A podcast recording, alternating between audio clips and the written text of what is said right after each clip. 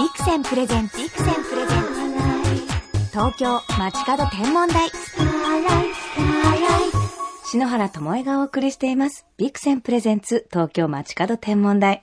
本日もとっても素敵な空ゲストにお越しいただきました。篠原もドラマで共演させていただきました。女優の上野樹里さんです。よろしくお願いしますよろし。くお願いします。篠原と上野さんはただいま TBS で放送中のドラマ、ウロボロス、この愛こそ正義で共演中なんですよね。はい上野さん嬉しいです。この番組お越しいただいて。いやいや、こちらこそありがとうございます。なんかラジオなんてほとんど出たことないんで。ねどうしようかなと思いましたよ。でも篠原のラジオ、なんか聞いてくださったことがあるそうなんです。よ。あの、ちょっと知人が、はいあの、私が宇宙とかすごい好きで、うんまあよく話してたら、ええあの、篠原さん共演してるんだし、出てみることできないの？って言われて、で、あの、ダメ元でっていうか、まあマネージャーにちょっと話してみたら、ええあの、すぐに出させていただくことになって、ようこそ、ようこそです。もう女優友達である。じゃあ今日から空友ということで。ああ、はい、お願いします。嬉しい。なんかちょっと不思議なものとかが好きなんですよ。不思議なもの。空とかも不思議じゃないですか。昔の人はみんな太陽とか月とか全部地球の中にあるって考えてたけど、え気分とかがこう思い詰まった時とかも、うん。こう空見ると、あ、壁じゃないんだっていうか、大気だから、うんすごい、そう、突き抜けて星とか見えたり、太陽が見えたりするだけで、気分が楽になるっていうか。なんかたった一人ぼっちだって思う時でも、空を見ると、いやいやいやいや、いやそんなことないなっていう感じが、もしかしたら地球だけじゃないかもしれないぐらいなんか感じなんで。じゃあ生命が他にもあるんじゃないかとか、そういうことですか？そうですね。なんかそんなことも、なんとなくそのなんか亡くなった人って星になるとか、そういう。のがあったりするじゃないですか。うん。星を見ると、なんか答えが返ってくるような、うん。そんな感じでなんかよくこう問いかけたりとかするんですよね。え、じゃあ星ご覧になってこう、自分の思いとかを問いかけそうですね。なんか一日振り返ったりとか、明日やることはどういうことだとか、別に星じゃなくても、精神を研ぎ澄ますっていうか、うんちょっと集中すると、今やるべきことってなんか教えてくれるような気がしたりとか。あとはまあ、ドキュメンタリーとかでやっぱり、ええ。普段は見えない星がいっぱい見えるうんアフリカとか、うん。ハワイとか行った時に、やっぱりすごい、なんていうんだろう、感動しますね。え、上野さんもそうやって普段星をご覧になって、会話じゃないですけど、そういうものをなさってるって、今びっくりし、ました。あの、ウロボロスの前、アリスのトゲっていうのやってたんですけどド、ラマで。はい。その時まあ、復讐期の役で、一人で孤独な人生を送ってる人だったんですけど、役が。まあ、なんか、あの、番組とかでも答えたんですけど、息抜きは何ですかって言われて、もう夜、あの、月を見ながらワインを引っ掛けることですみたいな。ベランダで体育座りをして。へー。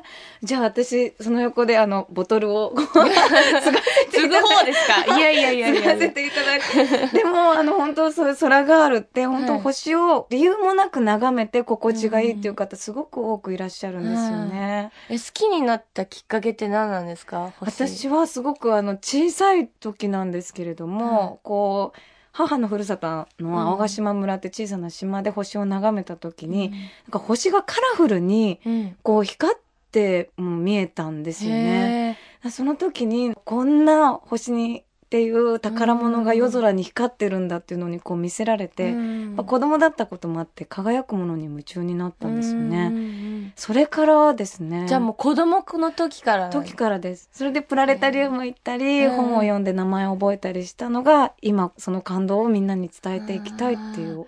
そのウルボロスのこう撮影の合間でもすごく舞台ご覧になったりとか、ライブをお行きになったりとか、そういうアートの方にも関心がたくさん。そうですあね割と概念とかに束縛されていない考えの人、教科書とかそういうマニュアルで普通こうだよねっていうなんかルールを飛び越えたような、なんかそういうクリエイターの人とか、そういうのにもすごい興味があって、わあ、まあ、いつもだったら結構役にまっすぐなんですけど、女優さん、今回、は割ともう瞬発力でその時何が起こるかもう楽しみにしていつも現場に行ってる感じで、あえて作らずに真っ白な状態で自分を試してる感じで、どう反応するのかみたいなこと。うん。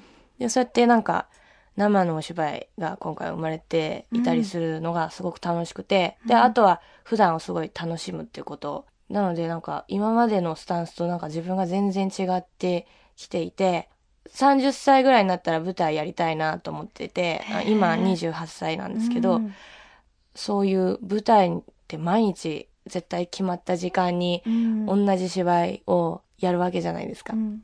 だからなんか自分の生活と織り込んでるっていうか、うん。なんかそういうのがなんか漠然となんかできるようになりたいなっていうのもあったのか、こう、ウロボロスっていう作品とこのタイミングで出会って、いいリズムがこう体の中に初めての感覚っていうか、あ、うん。こんなに楽しみながら撮影も楽しむことっていいんだって、うん。それは真面目にやってないってことじゃなくて、うん。むしろその日のテンションで芝居を作ってっていいよって監督に、まあそれだけ指示を受けたので、あんまり作って、プランを飛び越えられないうん。ぐらいガチッと固めるんじゃなくて、うん。まあある程度決めていくけど、絶対現場でそれを一緒にセッションして超えるっていう、うんなんかそんなことを今回はすごく学べたので、うんなんかすごく楽しいです。印象として私もウルボロスの現場で初めてお会いした時に呼吸をするようにいらっしゃるっていう佇まいだったんですよね。で、その印象がすごくなんか柔らかで、なんか美しくて、で、私、あの、ウロボロスで一回 NG 出して、あれあれとか言ってたら、全然大丈夫だよみたいな、その場の空気を変えてくださって、あの、女座長感すごい出てましたよ。いやいやいや、全然全然。いや、なんかほら、ともえさんとかってパッてゲストでみたいな感じで来て、ええいきなりセリフとか結構難しいから、なんか科捜研の大役変で難しくって、うんどうしようと思ったら、なんかすごいジュリさんが、なんかすごい柔らかくしてくださったんですよ、空気を。全然大丈夫でしょ、みたいな。よかったと思って、私もキャラでごまかして、あの、乗り越えられましたけれども。上野さんは、こう、思い出に残っている星空なんてありますか？そうですね。あまあ、小学生の時とか、あの、流星群が来るよ、みたいな話とか聞いた時に、じゃあ明日の朝4時に集合ね、みたいな、あの、子供の時に、あの、待ち合わせ友達と校庭に、門とか飛び越えて、入って、いや、でも先生も来てて、うん。あの、全然ルール違反なんだけど、大丈夫って感じで、運動場の砂の上にこう、ゴロンって寝っ転んで、ええあの、流星群を見てたっていうのはすごい楽しかったですね。いかがでしたその景いや、なん色。か、空も、青空なんだけど、なんか不思議な色で、うんすごくロマンチックな時間を 友達と過ごしました。なんかこう、空に酔ってるじゃないですけど、うんうんなんかすごくいい時間でしたね。うんこれから見たい星空なんてありますか？こういう景色ですとか。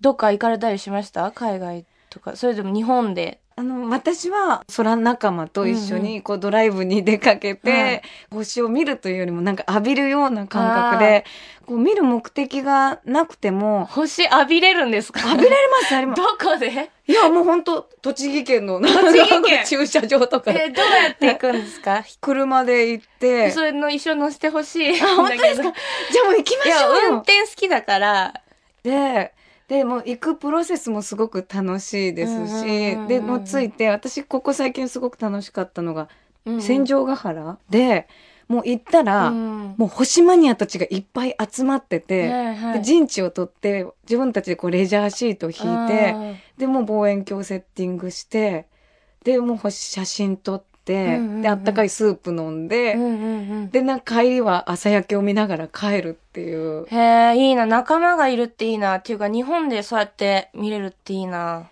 上野樹里さんも仲間ですよ。あ、仲間に、じゃあ。やった今日を機にじゃあ。空仲間。空仲間、やったやった嬉しい。嬉しいななんか、今まで、そのなんか、マウイに行った時に、あの、ハワイの、なんか、太陽の家っていう、まあ、晴れやからっていう、あの、山があるんですよ。太陽の家っていう意味なんですけど、そこで、なんか、サザンオールスターズとちょっと名前近いんですけど、マウイオールスターズっていう、あの、星ツアーの方がいて、で、ちょっと連れてってもらったんですけど、そう、なんか望遠鏡で、うん。望遠鏡って言っても機械でガーって動く、なんか大きなやつ、うん。うん。なんかそういうので月とかいろいろ見たりとか太陽がその、なんかこう雲の下に入っていく感じとか、本当に、うんなんかね、なんかみんなで見てるとなんか、なんなんだろう、なんか言葉がいらないんですよね、ん。も感じるだけう。でもうん。十分なんですよね。空仲間の世界へ。ようこそ。ありがとうございます。なんかその時に聴く音楽とかあります？私は、あの、空を見るときは、空の音を聞こうっていうふうに思ってますね。ああの静けさを感じたりですとか、私、上野さん絶対流れ星の音聞こえるタイプだと思います。あ。おあー流れ星？本当流れ星あまりにすごいと、うん火球って言うんですけど、プシューシュワシュワキラキラって音がするんです。へえ。で、それを言うと完全に私不思議ちゃんみ みたいに言われるんですけど、へ最近、こう、天文学者の間でも、その、何らかの電磁波が出ている音はうん electrophonic sound っていう風うんうんうんに電磁波が出てるってことが証明されたんですーって。へでも、それ聞こえる方と聞こえない方がいて、ー。上野さんは聞ける方だと思う。じゃあ今度は、あの、流星群の音を聞きにドライブ行きましょう 行。きましょう。やったー東京 FM から篠原智恵がお送りしています。 Vixen presents 東京まちかど天文台。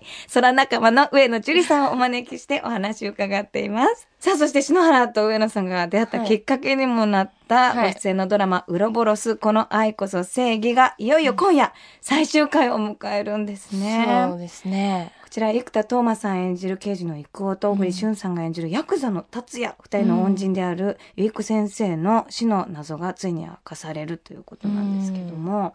壮絶でしょう。ね。私よりこの二人。そうなんですよ。うん。こう漫画を読ませていただいた時に結構アクションもあったり、心の闇みたいなのもかなり深いものなんですけど、うん。でも、ジュリさんはその現場にいらっしゃる時も、うん。のその、いるだけで、二人のこう空気感みたいなのを和らげている存在のような、あ、そうですか、うん、感触があって、あの、たまに、こう、生田さんがピリピリっとしてる、こう、うんシーンの時に、ジュリさんが、3話の時かなんかこう、うんうん。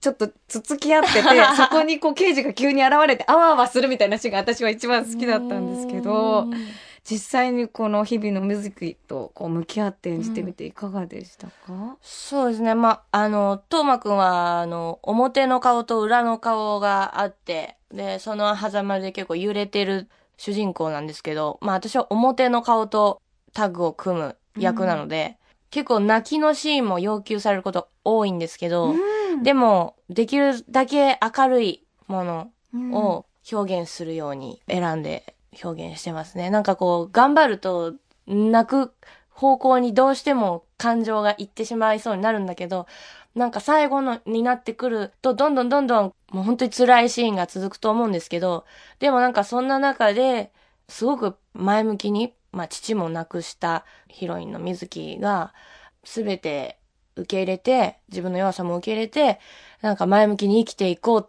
と、こう、新たに再出発をしようとしてる。そこに、育夫のしてきたことに全て目をつぶって、一緒に生きていこうって、それを苦し紛れに一緒に生きていこうっていう感じじゃなくて、生きていこうってこう安心させるというか、うん。大丈夫だよって、なんかどっちかっていうとなんかそっちの表現がいいなと思って、まあそういう風に入れるようにん。まあ心がけてはいるんですけど。なんか小さな母心という恋人というよりも包んであげるような。なんか無償の愛だったりが裏テーマにあると思うんですね。なんか、ゆうこ先生のうん。っていう、まあ、広瀬さんが演じているうん。先生のために、まあ、復讐をしてるんですけど、うん。そう、なんか血を繋がってなくても、うん。施設でそうやって育ててくれたうん。恩人に対しての復讐だったりも、うん。結局はその無償の愛に対してっていうのもあったりするし、まあ、最終回ちょっと、トーマくんはとても大変な辛い目に あっちゃうんですね。最終的に復讐の相手が、とうとう、まちょっとそれ、もう、なんか聞聞こえちゃうんですけど、ちょっと最終回。あ、ダメダメ。とうとうね、これかなり辛 いですあよね。ーいよいよ今夜ですね。もうなんか、私もこう、ちょっと、その物語に参加した、こう、一役者として、本当なんか見逃せないんですけど、これ漫画とまた違うんですかね？漫画より先行してるんですよ、もうラストは。ええええもう、ラストはまだ漫画は出てないので、ドラマが先にラストをうん。迎えてるって感じなので、漫画を読んでる人も、ちょっと結末は多分分かっていないので、うんまあ、ぜひドラマを見てほしいと思いますね。この作品見た時に音楽がなんか妖精のような声が流れるんですけど、すっごい私好きで、あなんかすごく重要なことを言ってるらしいです、あれ。あの、なんかよく副音声で、トーマくんや小栗くんがラジオみたいに。話題になりましたね。そう、生瀬ファンって言って歌ってるらしいんですけど。すごいシリアスなシーンであれかかるのに、なんか、いきなりみんなでそうやってなんか歌っちゃうから、すごいなんか、みんな笑っちゃうみたいなこと言ってて。私、副音声、あの、聞かせていただいたら、はい、あの、皆さんの、ムロさんとか小栗さんの話が、もうちょっと面白すぎて、内容が入ってこないと思って。うん、なんか、結構ツイッターでそう言ってる人いっぱいいますよね。ねでも物語は結構、こう、複雑な感じですけど、現場はすごい和気あいあいとしていて、うん、一緒にみんなで、手作りしてるっていうような感じですよね、こう、アイデアね。なんか本当ドラマって、本当総合力っていうか、本当みんながみんな、なんか自分の仕事以外の仕事も見つけてやりながら、いいモチベーションで最後までやっていくっていうのが、なんかすごく楽しいので、うんうん、そうですね。だから楽しいです。実は、あの、生田さんと私、番組でご一緒した時に、生田さんもすごい宇宙とか星とか興味あるっておっしゃってて。えー、ちょっと話してみよう。話してみてください。じゃあまた増えるそうです。虎仲間を増やしていきましょうよ、この世界で。増やしていきましょう。はい。ということで TBS ドラマウロボロスこの愛こそ正義最終回はこの後夜10時からの放送です。上野さんの熱演どうぞお見逃しなく。さて、上野樹里さんとお話ししてきましたが、もうお時間となってしまいました。はい、最後にこの番組をお聞きの空がある空ボーイに一言メッセージをいただいてもよろしいですか？え、またこの番組出ようかな。え、嬉しい もっと今度はちゃんと、ただ好きっていうだけじゃなくて、もうちょっとなんかいろいろ友達を作って、あの、詳しくなって、それでなんかまた話に来たいな。わあ、もういつでも。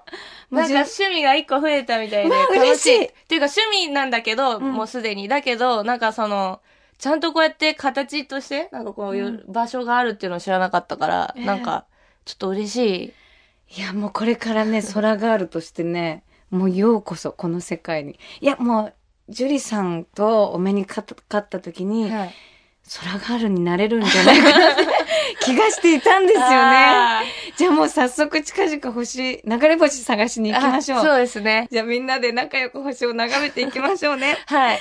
ということで素敵なお話ありがとうございました。本日のゲスト、上野樹里さんでした。ありがとうございました。また来てください。月のない夜が好きになったのは、星を眺めるようになってからだ。見えにくかった北極星がくっきりすると、星空の地図がわかりやすい。星空を眺めよう。天体望遠鏡のビクセン。ビクセンプレゼンツ東京街角天文台。まもなくお別れです。さあ本日は上野樹里さんにお越しいただきましたが、もう空とも増えました。もう私もだんだん心を開いていって、こう上野さんから樹里ちゃんって呼んでいって、で、樹里ちゃんもこう楽しくなって、どんどん声のボリュームが大きくなるっていうこの瞬間を皆さんにお届けすることができて嬉しいんですけれども、まあ、樹里ちゃんは本当になんか心がピュアで、本当星の輝きのように美しくて、星をきっかけに、まあ、これからアートとか音楽の話とかも共通点がきっと多いんじゃないかなっていうふうに思いましたね。まあ、女優さんなんですけれども、すごくクリエイター志向の、あの、思いが溢れている女性なんだなっていう、なんかキラキラ眩しかったです。もうこれからジュリちゃんとね、もうたくさんデートして、星を一緒に見ていきたいなと思います。さあ、そんな上野樹里さんが出演されているドラマ、TBS ドラマですね。ウロボロス、この愛こそ正義。最終回は今夜10時から放送です。ぜひ気になる結末、皆さんご覧になってください。上野樹里さん、どうもありがとうございました。さて、オープニングで紹介した、えー、JAXA 筑波宇宙センターの特別公開ですね。こちら4月18日なんですけれども、こちらはどなたでも当日参加可能です。皆さんぜひご家族や空友と足を運んでみてくださいね。どうしよう。ジュリちゃん誘ってみちゃおうかな。楽しみですね。では、篠原からこの時期の星空インフォメーションお届けしましょう。夜9時頃、真南の空高くにひときわ明るく輝くのは木星。マイナス2.4等級の輝きです。その後に続いて南の空に駆け上がってくるのは獅子座の一等星、レグルスです。もうこれね、本当獅子座の一等星、レグルスもそうなんですけど、もう木星今、蜂蜜色にね、輝いていますからね、ぜひその色を確かめて、皆さんに見ていただきたいなと思います。そのそばにはね、もう、あの、乙女座のスピカっていう白い星も輝いているので、ぜひこの時期は星の色を皆さんに見つめていただきたいなと思います。空の上の春、ぜひ探してみてくださいね。それでは素敵な星空ライフをお過ごしください。東京 FM ビクセンプレゼンツ東京街角天文台。ここまでの相手は篠原智恵でした。また来週のこの時間、星とともにお会いしましょう。